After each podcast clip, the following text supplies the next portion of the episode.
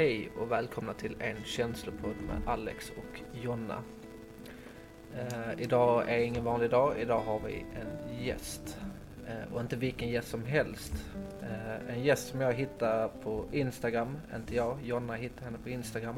Eh, och när jag läste hennes första inlägg, jag började läsa och hon blev snabbt en förebild för mig. Eh, och jag kände igen mig så mycket i, i det hon skrev öppen och ärlig hon var. Eh, och vi skickade iväg ett litet DM.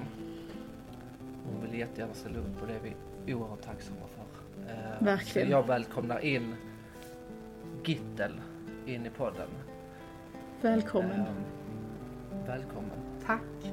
Tusen tack att eh, ni vill lyssna på mig. Ja. vill prata med mig. Eh, ära. att, eh, Mm, Ja men verkligen. Och som jag sa tidigare liksom att det var verkligen. Jag fick verkligen så här riktigt snabbt så här förebild. Och det var oerhört fint. Och, och hur du kunde visa din ärlighet. mm. eh, Över hur du har mått och vad du har gått igenom. Och, Ja, det går, jag, hade, jag hade gåshud på hela kroppen när jag såg det. Det var en slump att du dök upp i mitt flöde. Och det var lite så det här är ju meningen liksom. Och jag skickade, jag länkade direkt till Alex och bara den här, det här är ju en människa vi måste prata med. Vi måste ha med henne liksom. Det kändes Ja, verkligen ja. som att det var, ja exakt, det var liksom, eh, det, det var menat på något sätt. Ja, Mm. verkligen. Mm. Ja det är verkligen av en slump och jag tror verkligen Ja. mobilerna lyssnar på oss när vi väl pratar. Mm. Det är lite läskigt så att det kommer upp så här liksom. Men, eh, men, det, men det är sjukt häftigt och Mm. Oerhört tacksam att du ville vara med Mm. och, och dela med dig av ditt liv. Mm. Ehm, men vi, jag tänker att vi startar eh, och vi startar med en liten livshistoria. Eh, och jag tänker att vi börjar med mamma, pappa, barndom. Mm. Hur var det? Ehm, en fantastiskt fin barndom hade jag. Ehm, min mamma lever fortfarande. Hon är 80 år. Pigg och glad och eh, eh, alltid med mig nu på mina föreläsningar jag håller för att öka hennes kunskap om hur jag har haft att leva med en psykisk ohälsa. Eh, det har hjälpt henne att förstå mig på ett annat sätt och vad jag har gått igenom. Eh, många gånger så kände hon att hon var den människan liksom som jag puttade bort. Men det handlade om sjukdomen, att jag var så pass sjuk att jag inte ville ha henne i min närhet. Eh, min pappa var en fantastisk man. Han, eh, eh, han hade så mycket kärlek i sig men tyvärr så fick jag bara ha honom i livet till jag blev 20. Då dog han väldigt traumatiskt eh, på en semesterresa på Mallorca. Jag sörjde honom väldigt, väldigt länge eh, på olika sätt och ehm, jag kan fortfarande idag, 30 år senare, fortfarande sakna min älskade pappa. Ehm, han eh, var en sån fantastiskt fin förebild att livet var eh, en gåva. Ehm, men jag tog inte det åt mig på det sättet då. Han sa till mig att tänk så här att se allting som en erfarenhet rikare. Du kan gissa hur många gånger jag har tänkt, vad ska jag med den erfarenheten till? Men idag så förstår jag precis vad han menade. Mm. Mm. Mm. Hur formade det dig där liksom? Tidig bortgång från din pappa och, och liksom eh, du är 20 år liksom. Det är Mm. precis starten på det vuxna livet liksom. Man är fortfarande väldigt osäker Mm. tänker jag. Eh, Jag började ju tidigt att eh, få ett mönster av att vara en väldigt duktig flicka. Och det Mm. tog jag reda på som vuxen faktiskt. Hur det hade uppkommit. Varför behövde jag vara en duktig flicka? Varför ska jag vara en duktig flicka? Varför är jag aldrig nöjd? Och så vidare. Och det var faktiskt så här att jag har, jag har en bror som är ett år äldre än mig. Och han var väldigt dålig i sin hud. Han hade väldigt mycket eksem. Så att min mamma eh, och pappa fick då ta, ta hand om honom eh, och smörja honom och, och så. Och då fick han ju all den tiden på kvällen som mm. inte jag fick. Så mm. där började liksom min tid redan som 6-7-åring att jag ska vara duktig jätteduktig. Sen hade jag en tuff tid i skolan då jag hade problem med att läsa. Eh, men jag var för duktig för att få hjälp undervisning så att faktiskt i vuxen ålder så eh, fick jag en diagnos eh, som dyslexi. Mm. Och det var när jag hade fått familj och mina barn och startade om min bana och läste till ekonom. Mm. Så då fick jag faktiskt all den hjälpen som eh, en dyslektiker kunde få i skolan. Och det hjälpte mig jättemycket.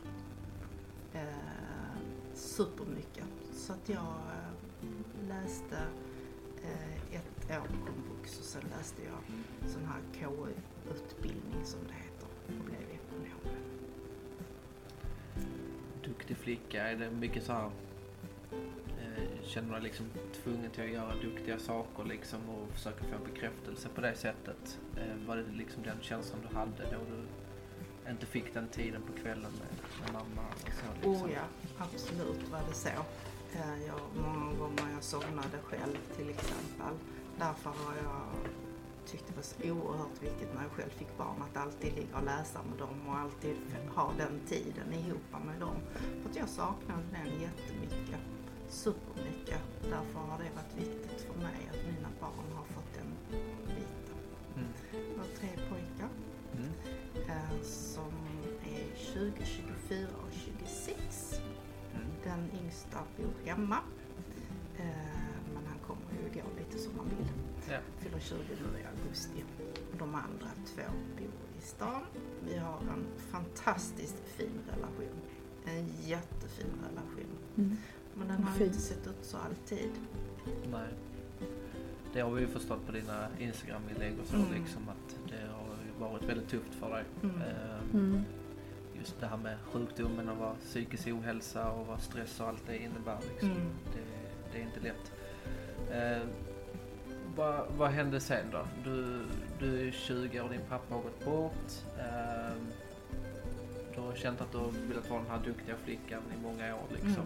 Mm. Um, när, um, när började du liksom känna den här stressen och, och som sedan gick över depression eller psykisk ohälsa liksom? Ja, jag utbildade mig ju då till ekonom och sen så fick jag en anställning på ett företag eh, och där tog jag mer och mer eh, plats, där tog jag mer och mer ansvar. Eh, jag tog mer och mer tid. Ja, och automatiskt så blir det att jag får det mer och mer stressigt. Jag vågar inte säga ifrån.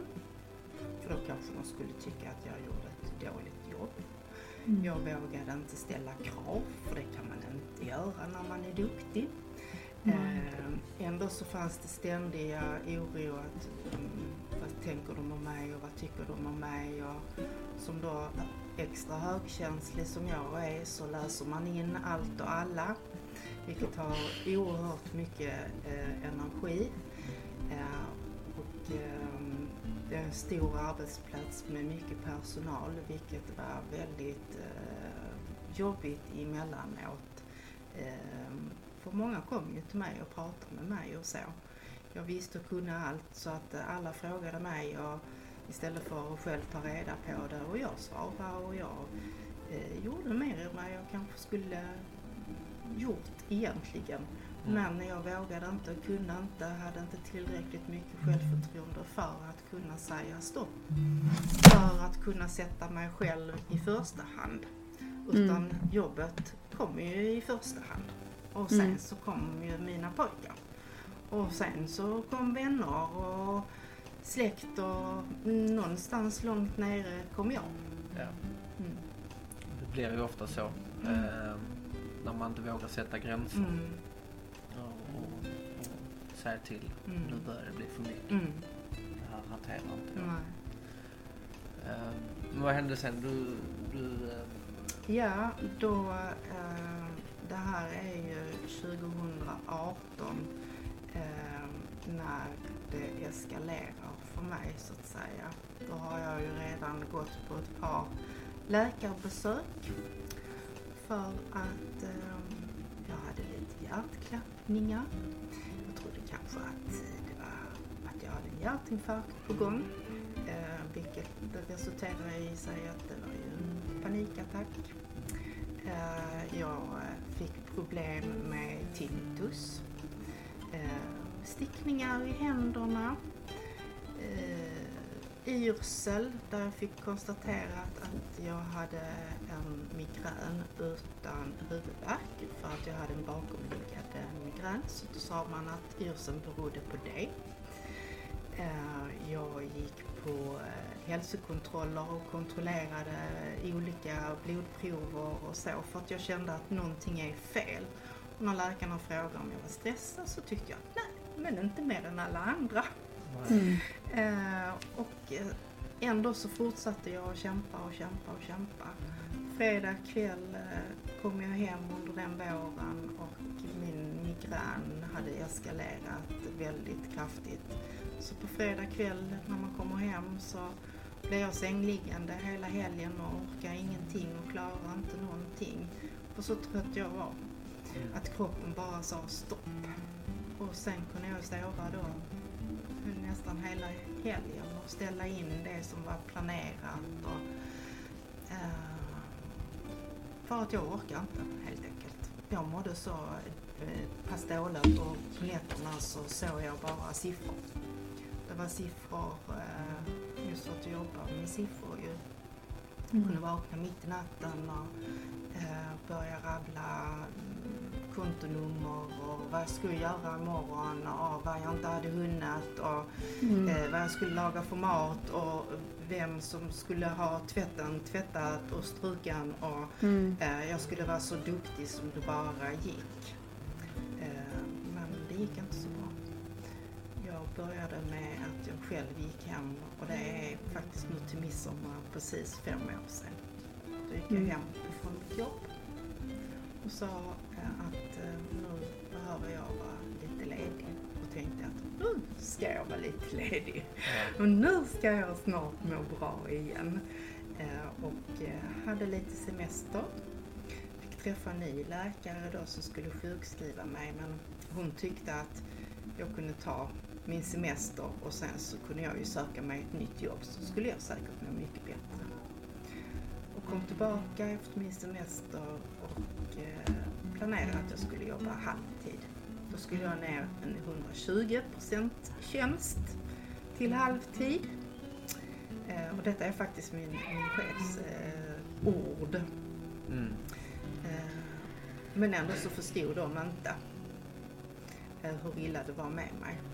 Jag grät ju och jag, eh, det, jag hade ångest, jag körde till jobbet, jag fick stanna på vägen och bara att komma iväg på morgonen var en kamp av eh, ja, dess like. Eh, och det är som jag säger, var det ingen som förstod dåligt i mådde? Var det ingen i min omgivning på, på jobbet som, som liksom vågade säga ifrån och säga till att du ska inte vara här? Eh, och den 27 augusti 2018 så eh, har jag ett möte inplanerat eh, i Svedala för fortsatt uppföljning på min sjukskrivning.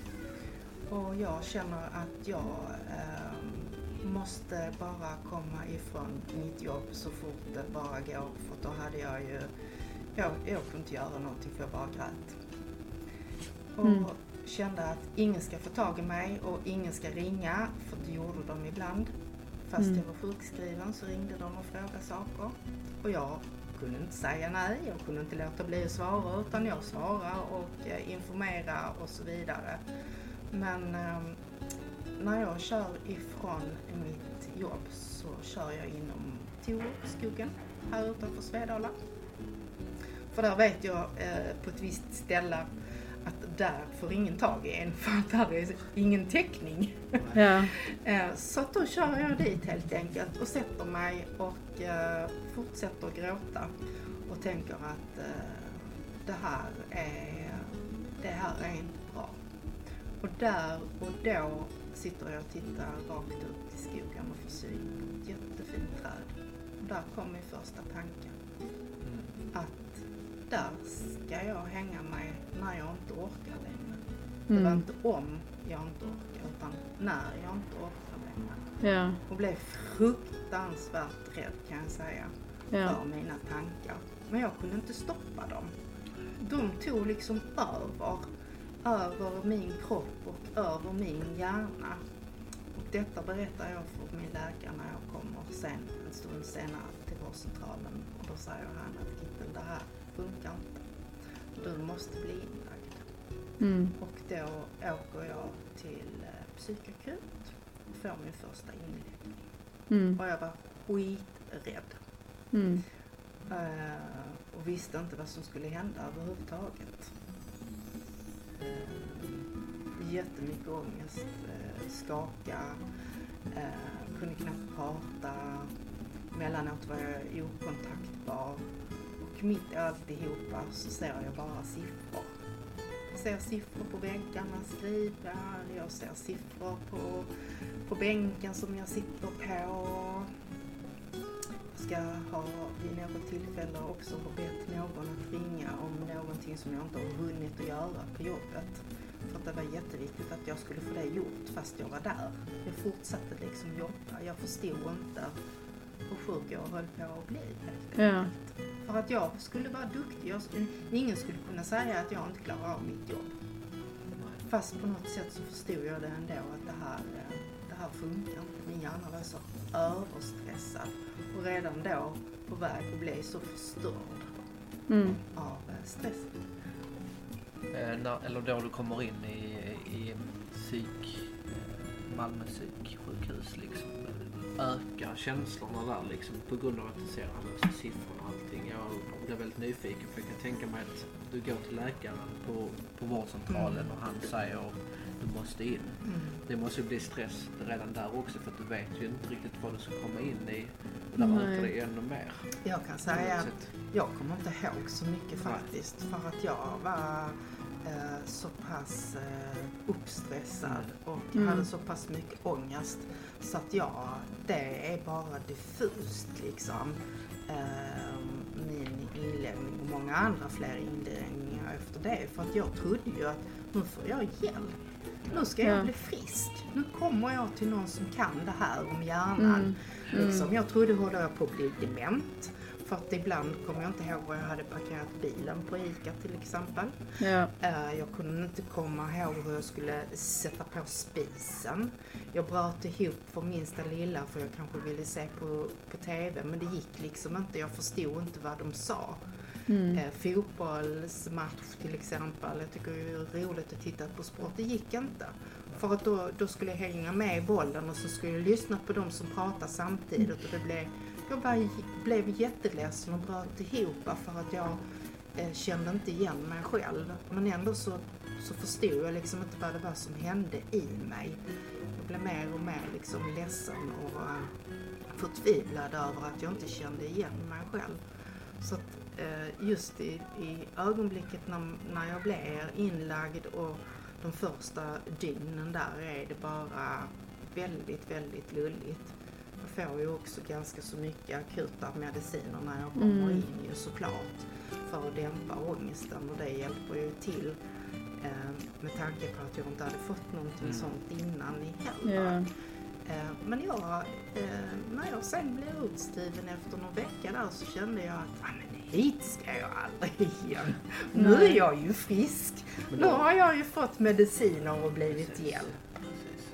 Men det är mycket så här bensodiazepiner och sånt man Ja. får av det ju. Ja. Och det är Mm. ju väldigt beroendeframkallande. Mm. Mm.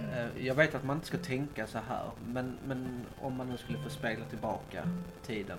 Eh, Du var hos vårdcentralen, du blev inlagd på psyk. Alltså hade du velat bli inlagd på psyk eh, egentligen? Eller skulle man hantera det på ett annat sätt?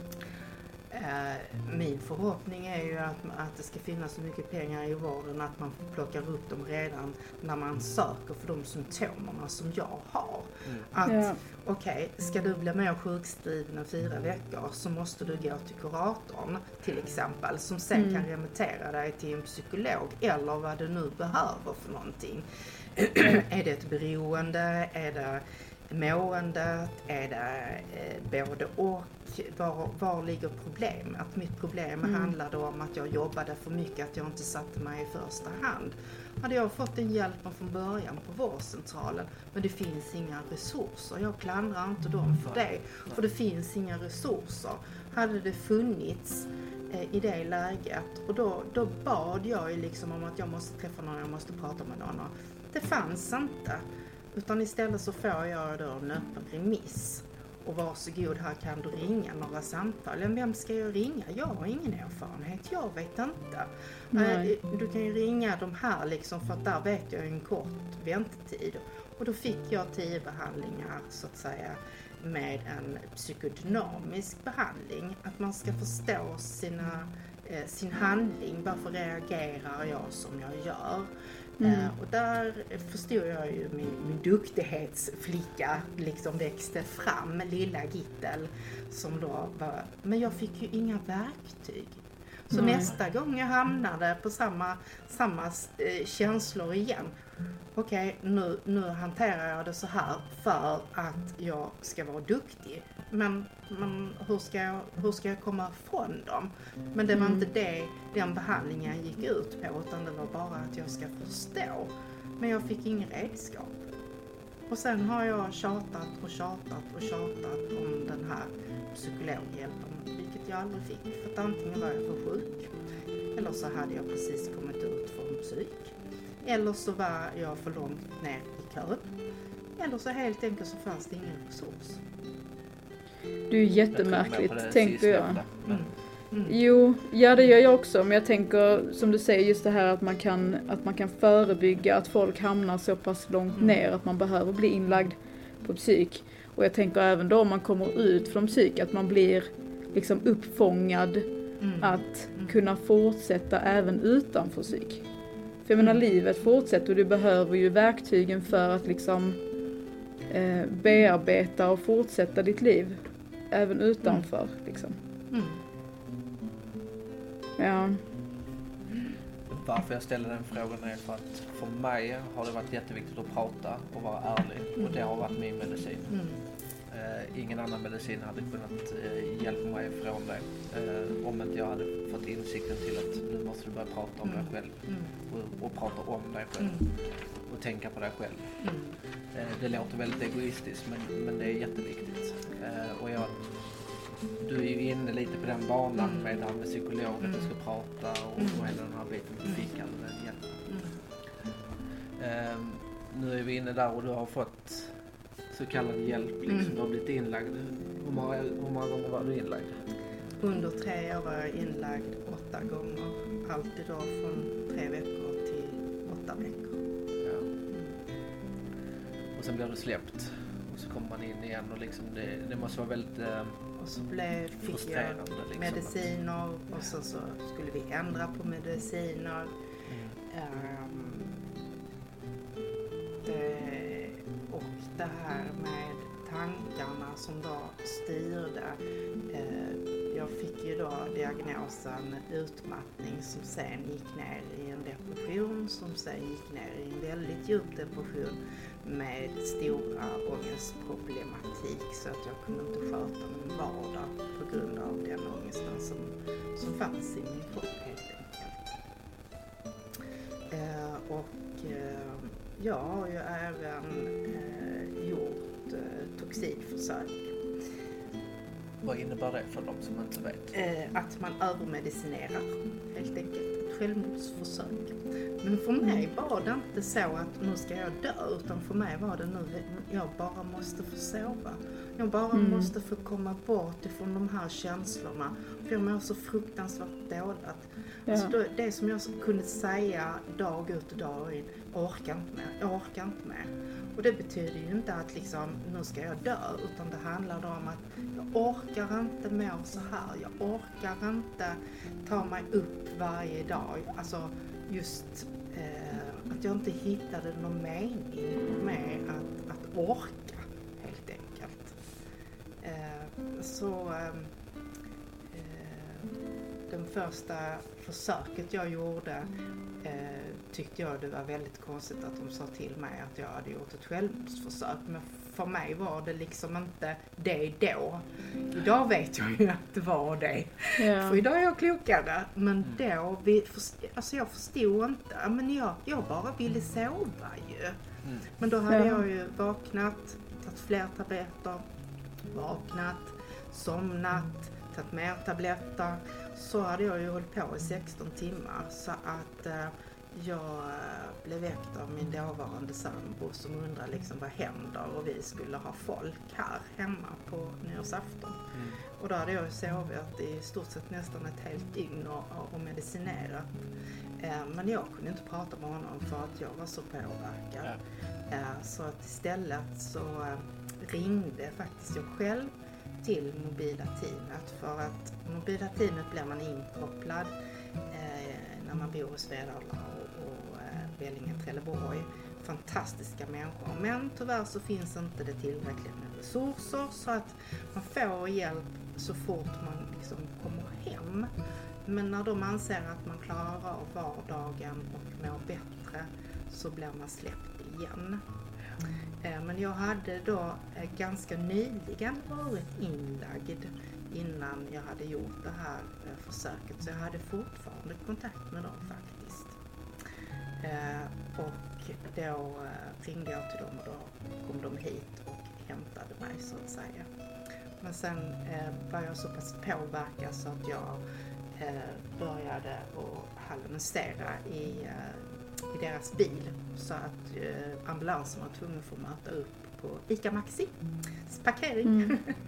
ja. på Ystadvägen. För de får inte lov att köra längre. Jag såg en katt i framsätet och undrade varför den satt där. Och sen så började det brinna ett ljus som rullade fram och tillbaka i baksätet och det skulle jag försöka fånga. Eh, detta kommer jag inte ihåg utan detta har jag fått berättat för mig. Eh, ja. Så tack och lov så körde de mig in ju. Och där fick jag ju ligga på OBS och sen så blev jag då överflyttad till eh, psykvården igen.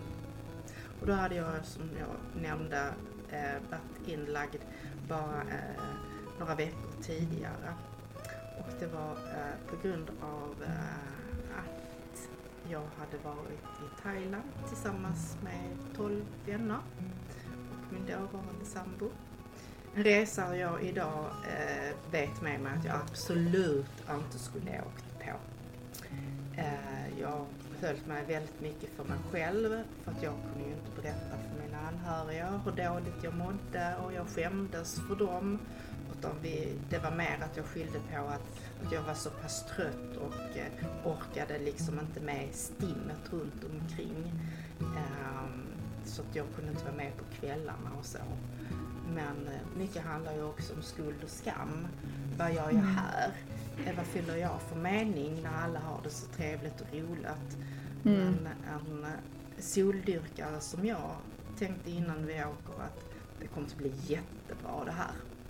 Men en dag när jag låg på stranden och tittade ut på äh, havet så tänkte jag att tja, men här kan jag ju faktiskt gå rakt ut och bara dränka mig. För ingen kommer ändå sakna mig. Och allting blir mycket lättare för alla människor runt omkring. Mm. Äh, om jag försvinner och det här är ju perfekt liksom i ett annat land och så vidare. Och då kan man tycka att med tanke på vad jag berättade tidigare om min min pappa som då dog utomlands och allt mm. bekymmer som det ingav så fanns inte det i min hjärna. Det existerar liksom inte. Nej. Eh, jag gjorde inte det. Jag tog kontroll över mina känslor just då men dagen efter kör jag in till ett thailändskt apotek och går in och säger att jag har inte sovit på flera dygn. Kan ni ge mig det starkaste ni någonsin har? För jag måste få sova. Så då köpte jag 15 tabletter med mig hem som kunde vara bra att ha. hade jag åkt dit där i tullen så tror jag jag hade suttit i fängelse nu. Jag har ingen aning vad det var för någonting. Men när jag kommer hem så känner jag men det här är faktiskt fel. Eh, och berättar detta då per telefon till mobila teamet. Och då eh, säger de att du måste in med detsamma. Och då hade vi alltså varit i Thailand 14 dagar och jag hade väl varit hemma 6 timmar. Mm. Och då blev jag inlagd igen och kommer runt lagom till jul. Men blir inlagd igen. Eh, en av många gånger. Eh, och det, det var så det var. För mig har liksom tiden bara under de här tre åren eh, som ett, jag ska säga, som ett, som ett moln. Som liksom diffust, eh, bubbligt och eh, man inte riktigt kan ta det. För jag har liksom ingen tidsuppfattning. Jag kommer liksom inte ihåg när det var eller när det hände. Jag kommer ihåg min resa och just för att det var november 19 och sen mitt självmordsförsök i då sista december 19 för de hänger ihop. Mm. Men ehm, sen däremellan och före, nej, det är suddigt kan jag Mm. säga. Jag hör ju mycket så här att du är väldigt sjuk men samtidigt så har du ändå insikter i att det här är inte bra för Mm. mig. Du tar ju ändå Ja. kontakt Mm. samtidigt. Så du har, Oh ja, du har ju verkligen en vilja Mm. att, att ta dig ur Mm. men du har inte fått redskap. nej precis. Det, det genom Mm. alltså hela, eller hela historien är Mm. liksom Mm. liksom att du fastnar i, en, i, Mm. i ett ekorrhjul och bara Ja. fortsätter. Liksom. Och det ekorrhjulet gjorde ju också att, ehm, att jag blev beroende av mina tabletter helt enkelt. Mm. Och det var ju också en väldigt konstig känsla för mig. För, för att för mig, när man pratar om beroende så, ja, då är det fyllegubben som sitter på bänken eh, Ja. utanför systemet eller de som riktiga narkomaner av olika slag eller men jag blev beroende alltså. Mm. Jag skapade ett be- beroende av mina tabletter. De styrde mig dagligen. Eh, likadant det här med att ja, men du ska ta de här vid behov.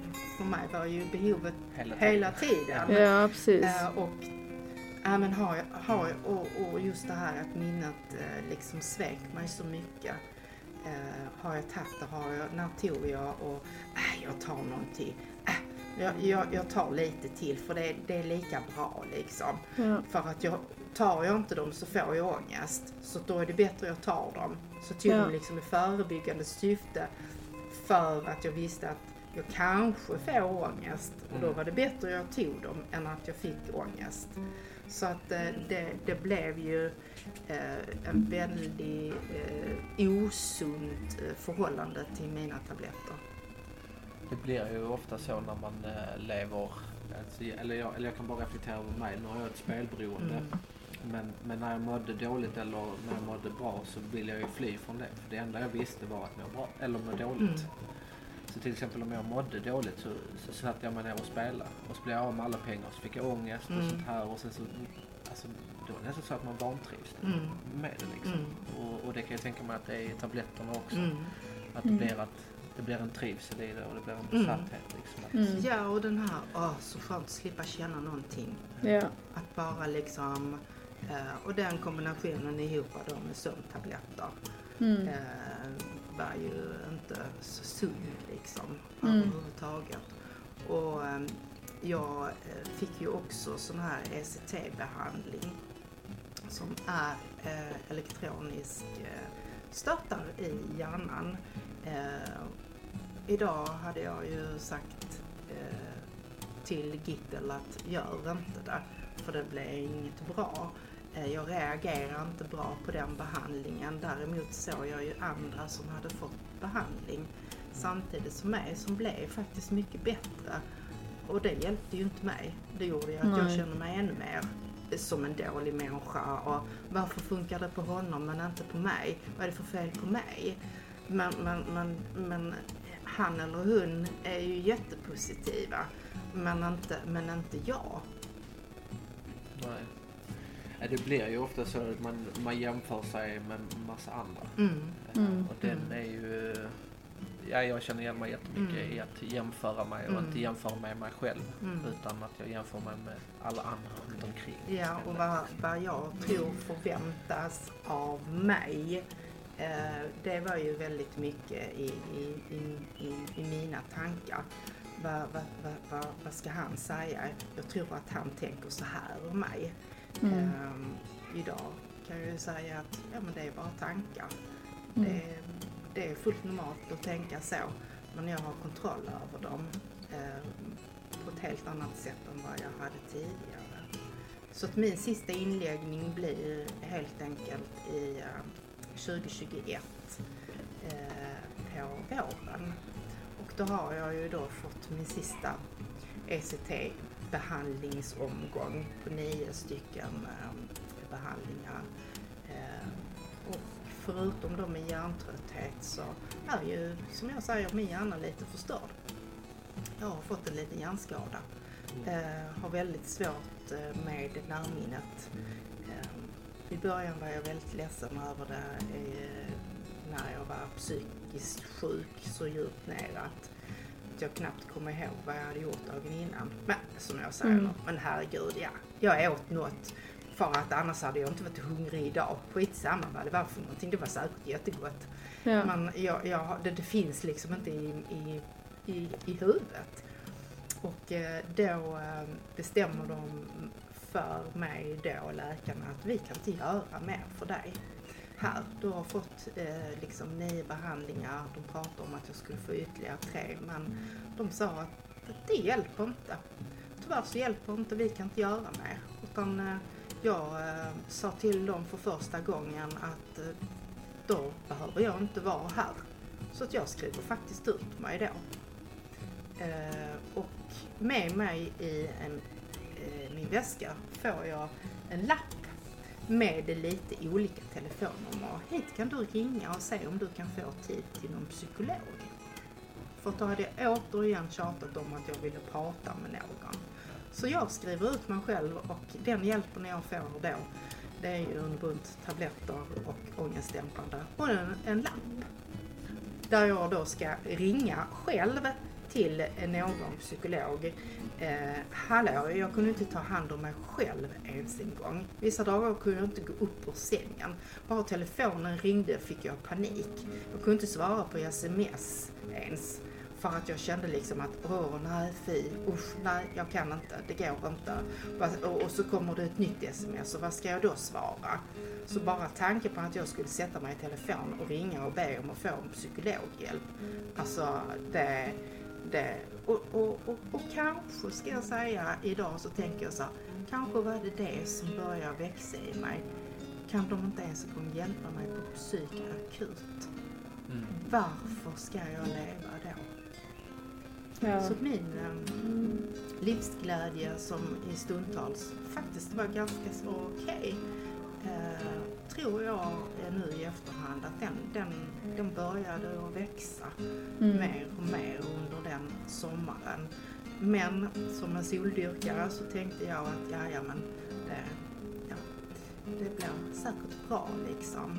Eh, och då ska jag tillägga att varenda gång jag hade ett möte inplanerat med min arbetsgivare och Försäkringskassan och att jag skulle komma ut i, tillbaka till arbetslivet och jobba så blev jag jättedålig.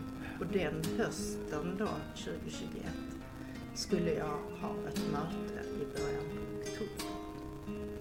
Eh, och jag visste ju och vet nu också att eh, jag blev ju väldigt, väldigt sjuk. Många gånger blev jag inlagd inför de här mötena så det slutade ju med att mötena blev uppskjutna och så fick Mm. jag ändå inte mötena avklarade utan det bara Nej. sköts fram. Problemet sköts ju fram på, Ja. för min del. Eh, så att eh, jag går hem på våren 2021 med en lapp och en egen utskrivning. Oj. Ja, då kan jag förstå din hopplöshet Mm. i, i att uh, få leva när man är så sjuk. Liksom. Mm. Eh, vad händer här 21 sen då? Eh, efter att ha blivit utskriven och den här... Ja, det är ju sommar och eh, jag befinner mig utomlands där jag hämta kraft väldigt ofta.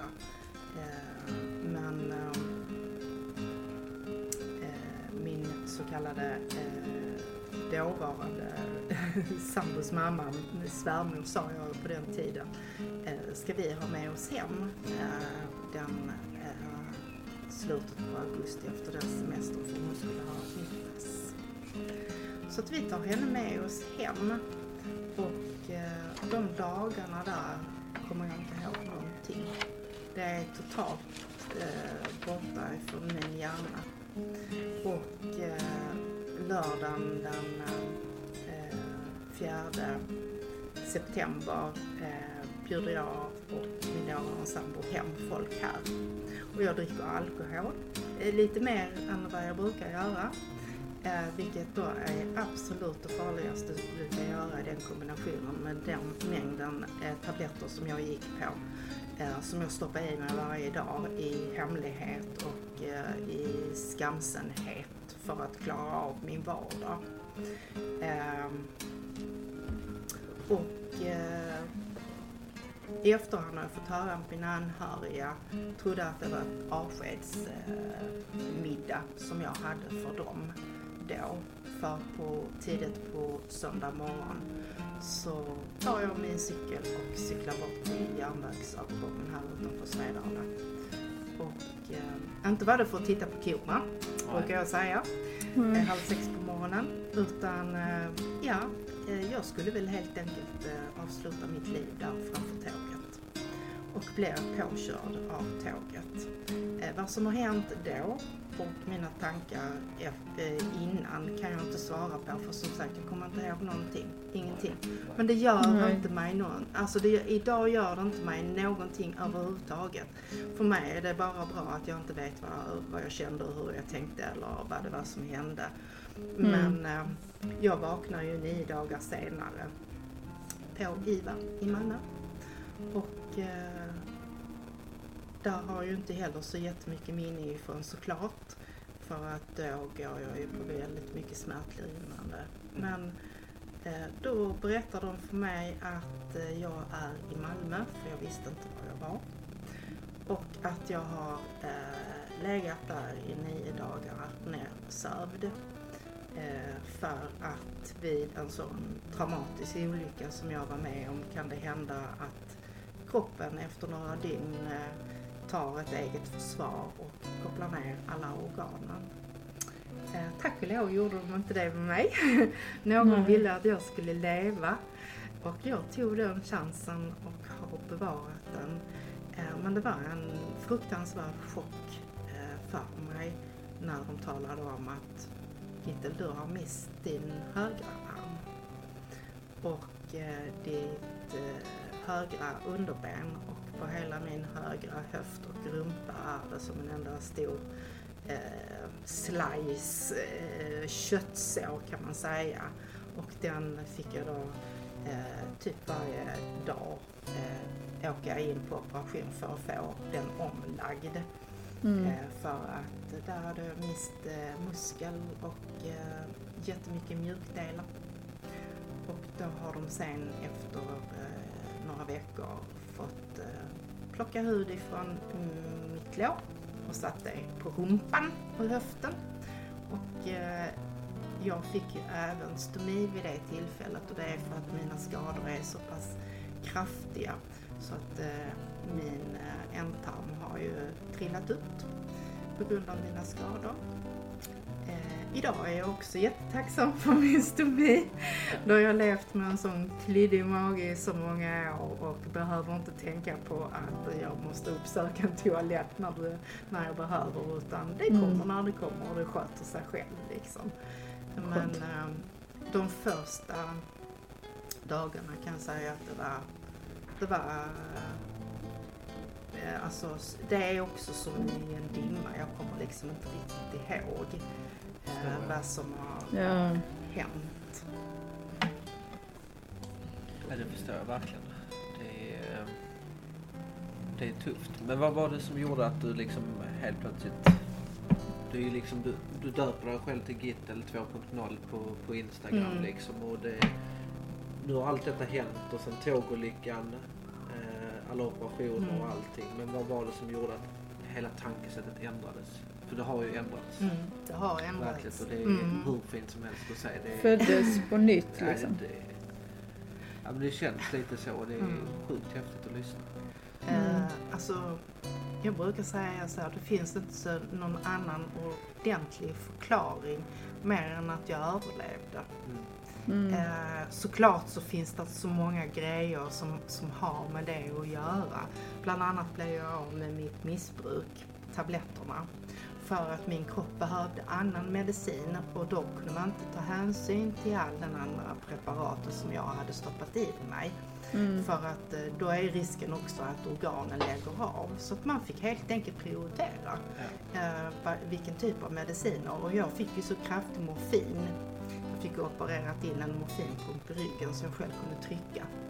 För, förutom då de skadorna som så kallat var synliga på mig så fick jag ju även tre revben brutna och två frakturer bak i, i, i ryggen. Eh, och det gjorde ju fruktansvärt ont om bara de skulle eh, hjälpa mig med att buxa till kuddarna för sånt kunde jag ju inte själv. Jag kunde ju inte vända mig, fick bara ligga på, på vänstra sidan så att jag kunde inte röra mig i stort sett. För att jag var ju så pass mörbultad.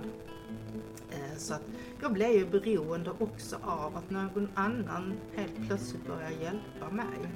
Mm. Eh, och att det inte var något luddigt utan här var det faktiskt eh, mycket rakare kommunikation. Inte alls som jag var van med på psykvården utan du ska opereras idag. Jaha, hur dags då? Ja, det får vi se. Mm. Och sen var det bara att gilla läget. Utan eh, vi, du får en tid när eh, de kommer och säger till dig ungefär. Eh, ja, okej. Det handlar om acceptans och en stor sak var ju också att jag, jag hamnade ju eh, i mig själv. Eh, I min egen värld. Det var Mm. ingen som påverkade mig, det var ingen TV på, det var ingen radio, ingen, ingen um, mobiltelefon eller padda som skulle användas eller kunna användas för, för att jag vaknade också och blev vänsterhänt. Mm. Så att jag fick ju liksom lära mig att skriva på tangenter och, eh, och så eh, från början och bara hålla i telefonen helt plötsligt med den handen var ju liksom krävande. Mm. Så att jag, eh, jag brukar säga att jag, jag kopplade ner hamnade i mig själv. I, Mm. Lyssnade på min andning, lyssnade på maskinerna, lyssnade på när droppet droppade, när droppet var färdigt, när det började pipa och, och så vidare. Mm. Eh, och eh, fick ringa på dem när det var dags att putta på min kudde för jag klarar ju inte det själv. Det gör ont här, kan du göra detta? Ehm, jag eh, tog eh, mig möjligheten att faktiskt lära mig att be om hjälp. Att det är Mm. okej att be om hjälp. Och där och då eh, fick jag ju såklart eh, eh, lite kuratorhjälp. Eh, men det som hjälpte mig väldigt mycket var faktiskt att jag själv tog kontakt med prästen i församlingen. Mm. Käre Lars, präst i Svedala församling som idag har avslutat sin tjänst. Ja. 33 år. Eh, och eh, det var fantastiska samtal eh, på högtalartelefon för jag kunde inte hö- hålla i telefonen. Icke dömande och mycket frågor om livet och livets mening. Och helt plötsligt så, så bara vände det för mig faktiskt. Ehm, det var ju någon som har ställt just den frågan, men hur, hur kunde det vända? För det är klart att man vill veta det. Hur kan det vända? Och då, det var inga tabletter och det var ingen fix eller det var liksom inte ljuset som öppnade sig för mig utan det var faktiskt kärleken till mig själv som Mm. fick allting till att vända. Och jag brukar säga att jag har mening i livet och, och det är att leva. Mm. Och den meningen är tillräckligt nog för mig idag. Mm. Det jag, det jag har fått lära mig det är liksom det här att söka efter en högre makt. Mm. Och vad den högre makten är det kan inte jag förklara men jag har funnit den. Men jag kan fortfarande inte förklara den. Nej. Men jag har funnit den och det är lite det jag hör Mm. i dig Gittel Mm. också. Att du, du har hittat din högre makt. Mm. Du har tappat kontrollen. Mm. Alltså, kon, alltså man blir ju ofta så här kontrollfreak. Man vill Mm. liksom ta över själv och, Mm. och, och man vill kunna hantera det Mm. själv. Men när, när man bara släpper den Mm. kontrollen så hittar man någonting som man inte riktigt kan förklara. Nej. Mm. Så jag visste att detta skulle vara en väldigt svår, svår fråga Ja. att svara på. Det Men är jättesvårt men, men samtidigt så som jag säger att alltså det räcker liksom att jag, att jag, att jag lever idag, Mm. att jag överlevde, att jag liksom kände att men herregud jag vill ju leva. Mm. Jag vill ju inte, jag vill ju inte dö utan jag vill ju leva. Mm. Och det har man nog velat hela tiden men man är så sjuk och inte kan inse det Nej. själv och så styr man sina Mm. egna tankar Mm. till det.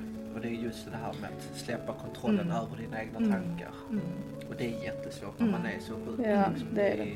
det är inte... Det är Mm. inte, det är inte Men jag, Nej. jag tänker också i och med att du ändå hade, som vi sa innan, du hade ändå den här insikten att det här måendet och det här funkar inte för mig och du liksom försökte ju få hjälp och Mm. du hamnade på psykvård, inom psykvården och så vidare. Och, och någonstans fick du inte den hjälpen som du behövde. För att du slussades in och ut flera gånger. Mm. Och sen när man då väl kommer till den punkten att nej, nu kan inte vi hjälpa dig mer. Här har du lite tabletter, här har du lite telefonnummer, nu får du klara dig själv. Och, och det gör mig så frustrerad att höra för att där är så många som är i den situationen och där tycker jag absolut att, att vården eh, inte, samma det här med resurser, inte uppfyller det vi måste uppfylla.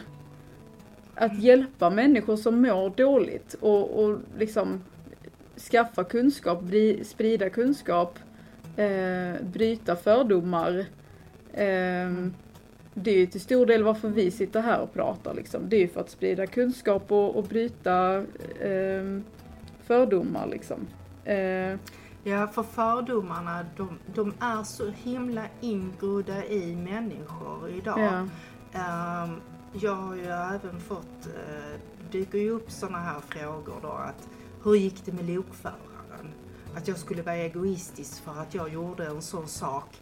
Eh, tänk på han som kör tåget och tänk på att du för, förstör hela dens liv och eh, Mm. eh, den personen som kör, alltså lokföraren, hans eh, liv är ju helt förstört ungefär. Mm. Och det var bara nu häromdagen som jag förklarade det på min Instagramkonto att, att så tänker inte man när man är så sjuk. Utan Ja, man är allt annat än egoistisk. Man, är, man tänker på alla andra. Det är bättre att jag inte lever för att jag är bara till besvär. Alla andra Mm. skulle må mycket bättre om jag slutar att leva. Eh, jag eh, är ingen bra människa för att jag har de här fruktansvärda hemska tankarna och att jag inte vill leva och så skäms man ännu mer och mår ännu sämre över Mm. det. Utan ja, men då är det bättre för alla andra om jag dör. Eh, Mm. Idag vet jag ju att, att det är sjuka tankar. Det är ju eh, för att man är så pass sjuk och så pass långt nere i sin djupaste depression eh, och man inte kan kontrollera dem. De är inte sanna, de är inte äkta och framförallt är de inte ärliga mot dig själv. Nej. Ehm, och det vet jag ju idag. Och jag kan säga att jag hade ju själv de fördomarna att jag tyckte att en människa som jag så är egoistisk. Idag vet jag helt annorlunda. Att det Ja. handlar absolut inte om det. Absolut inte. Nej. Och kan vi då öppna upp och få, låta de fördomarna försvinna för att man Mm. får ännu mer dåligt samvete Ja. och mår ännu sämre för att man har de tankarna. För att man är så inpräntad med att ja, men då är man egoist. Och egoist Ja. vill man ju absolut inte vara. För Det är skuld inte och skam. Mm. Ja. Istället så säger jag att det är stor skillnad att vara egoist och vara en person som tänker på sig själv. För idag Ja. tänker jag ju på mig själv. Jag sätter mig i allra första hand i, eh, i alla situationer. Och när, eh, innan jag var sjuk och man pratade om att Se nu på hur det är när du sitter på ett flyg och de visar det här typiska att ta först på dig masken och ge den sen till, till dina barn eller till anhöriga eller till någon annan. Oh, nej, det skulle jag ju aldrig göra utan rädda alla andra först utan Mm. mig själv. Men, Ja. men idag vet jag ju helt annorlunda. Och det är, kan, kan vi tillsammans, som jag säger, tillsammans är vi starkare. Kan vi tillsammans liksom få eh, öppna upp så mycket som har, finns fördomar och eh, helt fel eh, tankar som människor har så tror jag också att det kan hjälpa så många som mår så fruktansvärt dåligt genom att känna att ja men det är inte fel på mig, det är fullt normalt att tänka så för att jag är sjuk. Mm. Eh, Jag mår inte bra, det är därför de tankarna kommer. Eh, Men istället så tänker man ju som, som jag tänkte att det är något fel på mig och varför tänker jag så här och varför, varför mår jag så här och vad har jag gjort för fel för att det ska bli så här. Man bara trycker ner sig mer och mer. Mm. Man, man, eh, det är inte liksom kärleken till sig själv finns inte överhuvudtaget när man är så pass sjuk och mår så pass dåligt. Mm. Det är, eh, det är som att man, man tittar upp på Eiffeltornet och tänker liksom men shit alltså, där uppe står alla andra utom jag, jag står allra längst ner. Idag så befinner jag mig på Eiffeltornet och tittar ner och ja, ja, de kan vara där nere och så är jag här uppe liksom. Det är helt okej. Ja. Ehm, Jag brukar ställa just sådana här frågor, men tänk om det inte är så här? Och det har jag ju också eh, hjälpt mig jättemycket. Ja men de tankarna som jag hade, ja tänk om det var så att det inte var fel på mig. Ja. Nej, det var det kanske inte. Utan, Mm. Och sen så har det liksom de små, små stegen för mig att arbeta med mig själv eh, vuxit eh, och hjälpt mig jättemycket genom att jag vågade släppa loss och ut och bli 100% ärlig mot mig själv. Och det har ju mitt Instagramkonto och mina föreläsningar hjälpt mig otroligt mycket. Att jag Mm. är sann mot mig själv. Jag ljuger inte längre eh, mot mig själv. Och det innebär att jag ljuger inte mot andra heller. Mm. Utan jag är 100% ärlig. Vill jag det här? Nej, vill jag inte. Nej, men då behöver jag inte göra det. Inte för att jag, det förväntas av mig eller att jag tror att det förväntas av mig eller vad andra ska tycka och tänka. Det är deras problem. Jag har lärt mig också att jag kan inte älska alla. Alla kan inte älska mig. Och jag behöver framförallt inte tänka på vad det ska förväntas av mig. För det är inte mina förväntningar. Utan det är någon annan människa och jag lever inte i den kroppen. Nej. Jag lever i min egna. Och den har jag liksom tagit kontrollen över. Innan var jag ju en kapsejsad eh, kapten på ett skepp eh, långt nere i avgrunden med tusen miljarder hål och de hålen har jag liksom proppat igen. Och eh, nu flyter skeppet och jag eh, är kapten över skutan och eh, bestämmer själv när jag ska hissa segel och när jag ska kasta ankare och, och eh, om jag vill bjuda upp någon på min båt eller Mm. inte. Ingen annan. Mm. Det är jag som är den viktigaste personen i mitt liv. Absolut viktigaste. Och därför är det så jäkla häftigt att du är med i denna podden också. Att du Ja. fick bjuda upp oss på den här båten. Och det är Verkligen. Det är så sjukt tacksamma för. Det är, Eh, verkligen. det är häftigt att kunna göra handlingar för sig själv och inte för andra. Mm.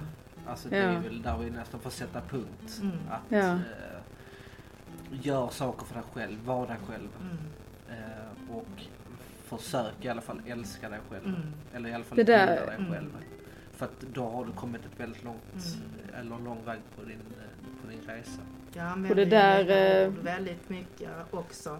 Jag kan, jag vill, jag ska. Ja. Ja, det är så bra. Och just det här att jag ska. Mm. För Mm. det är där handlingarna kommer fram. Mm.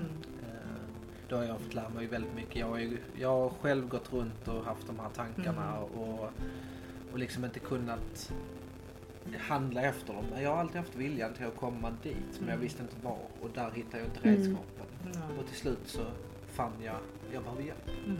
Och det fann Mm. du på sjuk, sjukhuset Mm. efter Ja. en fruktansvärd eh, händelse med, Mm. med tåget. Mm. Ja. Och, och helt plötsligt inse det är otroligt fint. Mm. Mm. Verkligen. Mm. Att eh, kunna älska sig, som jag säger, ända in i själen. Och när jag var som sjukast då så tänkte jag många gånger, hur blir man lycklig? Hur ska jag göra då? Liksom, Mm. Finns det ingen medicin för detta? Nej, det finns det inte. Lyckan kommer Nej. till dig den dagen eh, du minst anar det och när du själv är mottaglig för det. Och då Mm. kommer den inifrån. Personliga botten pratar vi oftast om Mm. i, Ja, det är i, bra. I behandlingen. Mm. Och du måste hamna i din, i din personliga botten för att Mm. kunna få insikterna Mm. till vad livet innebär. Mm. Mm. Eh, man kan hitta dem tidigare men man måste också veta var, var man hittar den någonstans. Och då, Mm. och då tror jag att man hittar den i sin inre högre kraft. Mm. Mm. Jag känner igen mig mycket i det här. Kollar, kollar inåt. Ja, exakt. Jag känner igen mig mycket i det här. Jag är också högkänslig.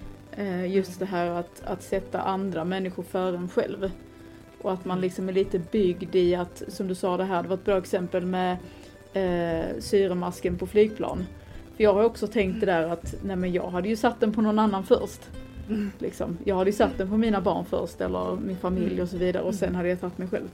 Eh, och det, det kämpar jag ju med, liksom det här med att göra saker för mig själv och inte känna den eh, lite skuld och skam för det och inte känna att jag är egoistisk för det.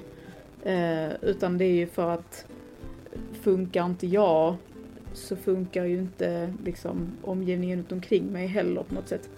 Eh, men det, vi pratar mycket om balans liksom och det, det är skitsvårt. Känner jag många gånger. Men eh, Och Det är svårt att hitta en, en bra balans. Men där, Mm. det är där man, man måste liksom tänka på att vad är bäst för mig? Vad, är, Mm. vad mår jag bäst av? Eh, Mm. Tänk om det är okej att göra så här och så här. Ehm, li, lite, lite så tänker jag, Mm. eller ja, mycket så tänker jag. Vad är bäst för mig? Eh, tänk om det är okej att känna på detta viset och göra så här eller ehm, just ställa sig tänk om. mm, tänk om det är okej att vara trött eller tänk om det är okej att känna alla de känslorna, framförallt som vi känner högkänsliga. Tänk Ja. om det är okej att vara lite som jag, som jag säger, ja, lite annorlunda så att man inte passar in i boxen. Jag har ju känt det så många gånger under min uppväxt och min barndom och att jag var annorlunda. Det var ju Ja. först när jag var vuxen som jag förstod liksom att, att jag är högkänslig. Eh, och jag har ju sett det som väldigt negativt så många gånger under min period när jag var sjuk. Idag har jag Mm. vänt på det. Alltså jag, jag har en inre kraft och eh, den hanterar jag på ett helt annat sätt nu. För att jag sätter mig i första hand för att då vet jag att jag mår, mår allra, allra bäst. Eh, och då kan jag, då, då försvinner ju de här funderingarna. Vad, vad ska alla säga? Vad ska alla tycka? Vad ska alla... Utan ja, men jag är som jag är och det är helt okej. Jag älskar Ja. mig för den jag är och den jag har blivit. Det är också som jag säger att förr eh, har jag ju alltid haft så svårt att älska mig själv mm, jämfört med, med många andra, hur jag ser ut och eh, hur jag pratar och hur jag klär mig och, och så vidare. Jämförelse är ju eh, idiotiskt liksom i, idag. Eh, jag Mm. är den jag är och jag älskar mig eh, inifrån och ut. Innan var jag ju halv på insidan och helt på Mm. utsidan. Och nu är jag helt på insidan och halv på utsidan och har aldrig älskat mig så mycket som jag gör nu. För att jag är okej, jag duger som jag är. Nej, mm. jag kan inte göra allt. Jag har en funktionsnedsättning. Men herregud, jag lever. Nej, jag har mm. inte en arm. Nej, men jag har en till. Och den mm. funkar. Nej, just nu så kan jag inte gå för att jag måste använda min rullstol. Tack för att jag har en rullstol. Och så vidare. Ja, men mm. idag så skiner solen. Hur varmt det är. Ja, men för några månader sedan då klagade jag på att det var vinter. Så njut istället. Alltså att man ändrar sitt tänk. Det har jag ju lärt mig själv. Att ja. positiva tankar föder positiv energi och negativa tankar föder negativ energi. Så att jag, jag försöker hela tiden eh, putta bort de negativa tankarna. Jag vet att folk har sagt ja men det, ju, det kan ju vara jättefarligt för helt plötsligt kommer de ifatt dig. Men så kan jag inte gå runt och tänka. Utan jag Nej. lever här och nu. Och nu mår jag bra av att ha det på detta viset. Och då ska jag göra det. Då ska jag tänka mina positiva tankar. Då ska jag få lov att må bra. Det är ungefär som att jag har pratat, eh, jag har pratat med andra människor just om det här eh, att i, i mitt fall så eh, eh, hatar jag ordet Hej, hur är det? Oh, och då tänkte jag, ja det syns på mig att jag mår så dåligt. Mm. Eh, jag eh, försöker många gånger eh, undvika liksom att fråga de människor som jag kanske inte känner till eller vet deras historia. Eh, för att det kan vara så väldigt påfrestande, för det var väldigt påfrestande för mig. Mm. Att just få den frågan att hur är läget? Ja det är skit ungefär. Men skulle mm. man då svara att nej men det är inte så bra, jag är sjukskriven. Ja, ja, ja, oh ja, ja, mm. Och så, så mm. liksom eh, märker man på att människan, oh nej men nu blir det lite allvar. Det kan man inte säga. Skulle någon fråga mig idag, hur är det? Jo, det är jättebra. Är det det? Säger de ja. till mig. Precis som att med den bakgrunden så ska det inte vara bra helt plötsligt. Ja. Och det blir liksom så fel. Och då svarar jag, ja, jag har aldrig mått så bra i hela mitt liv som jag mår. Just idag mår jag mm. ännu bättre än vad jag gjorde igår. Och det, det, det får folk faktiskt till att tänka efter. Jaha, vad var det hon sa? Ja, hon mår bättre idag än igår. Ja, för, och då svarar jag ju när jag märker att människan tittar så konstigt. Ja, men idag är en ny dag. Igår var igår och den kan jag inte påverka. Eller säga någonting om. Den är förbi. Mm. Och, och, vad som händer i, imorgon, ja det vet vi inte. För att om jag har planerat någonting så ja, jag kanske blir sjuk eller det kommer ett snöoväder eller mm. Men jag lever här och nu och nu mm. tar jag vara på denna tiden. Och det är ju sånt som jag har tyckt liksom flum-flum. Men nej, för mig är det, um, det är min vardag och det är min ärlighet mot mig själv. Uh, idag lever jag uh, med en tacksamhet varje morgon jag vaknar. För, för mig var det inte självklart när jag mådde som sämst eller när jag låg på sjukhuset och åkte in och ut på alla mina operationer efter olyckan. Att jag vaknar varje dag är en sån enorm tacksamhet som jag aldrig kunde tänka mig att jag skulle kunna förklara för någon, för jag kan inte riktigt förklara det ännu. Men känna en inre glädje, eh, genuin kärlek till mig själv. Att shit, jag vaknar idag också och andas. Idag är en ny dag, den gör vi det bästa vi någonsin kan. Och sen får det bli som det blir. Eh, den är bra oavsett om eh, jag hade tänkt annorlunda kanske när jag var sjuk. Att det, oh, skit också och det funkar inte och det gick inte och det då, då blir det ännu mer negativa tankar. Jag skakar liksom av mig om det. Ja, ja, det blev som det blev. Skitsamma. Mm jag kunde inte hjälpa den människan eller det blev så här eller nu tappar jag maten igen och nu har jag fått byta tröja för tredje gången för jag har spillt på mig för jag har blivit vänsterhänt. Jag skit i dig, herregud jag har en tvättmaskin. Mm. Alltså det är världsliga saker som jag säger. Eh, många gånger så eh, är jag har inga problem längre och när folk säger ja men du har väl också en dålig dag? Nej, För jag vet exakt vad en dålig dag innebar för mig när jag var sjuk. När jag vaknade och bara kände, nej, vaknar jag idag igen? Eh, Mm. nej, eh, nu har jag det där tunga i bröstet och snart kommer paniken. Och varför lever jag egentligen?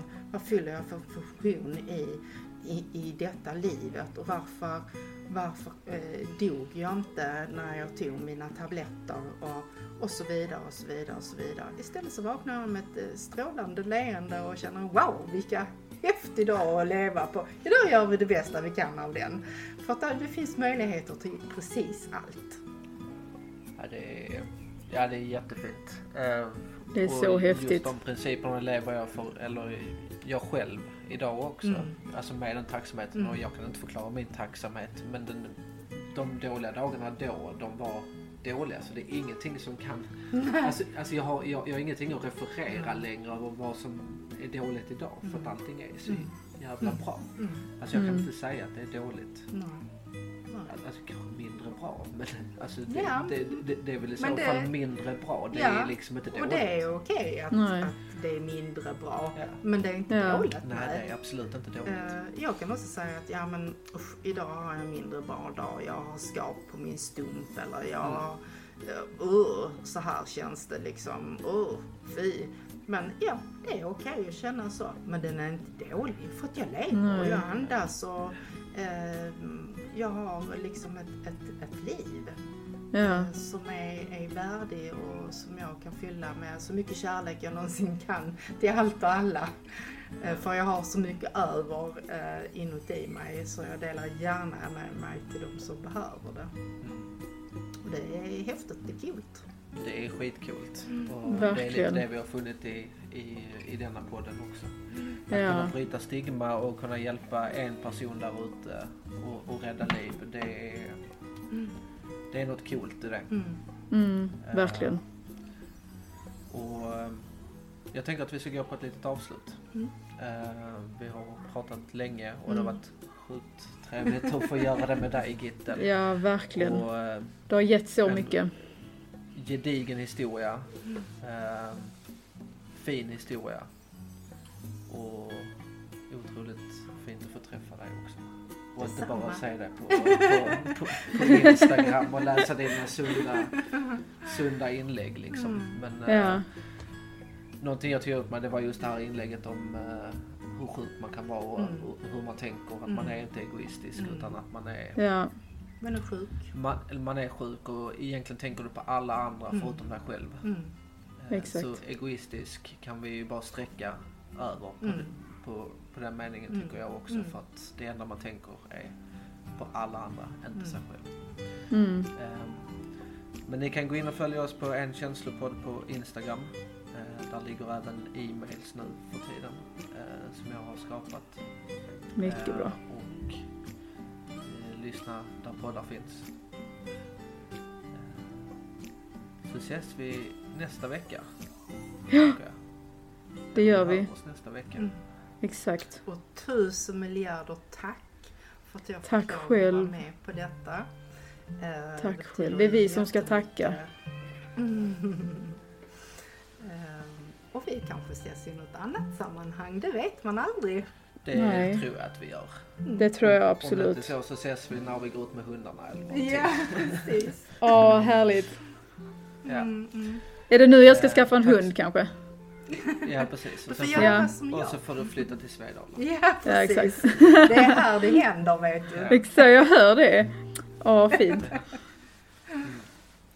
Men tack så hemskt mycket för att ni lyssnar på detta avsnittet. Och så Tusen tack. Vecka. Det gör vi. Ha det så bra. Hejdå. Hej.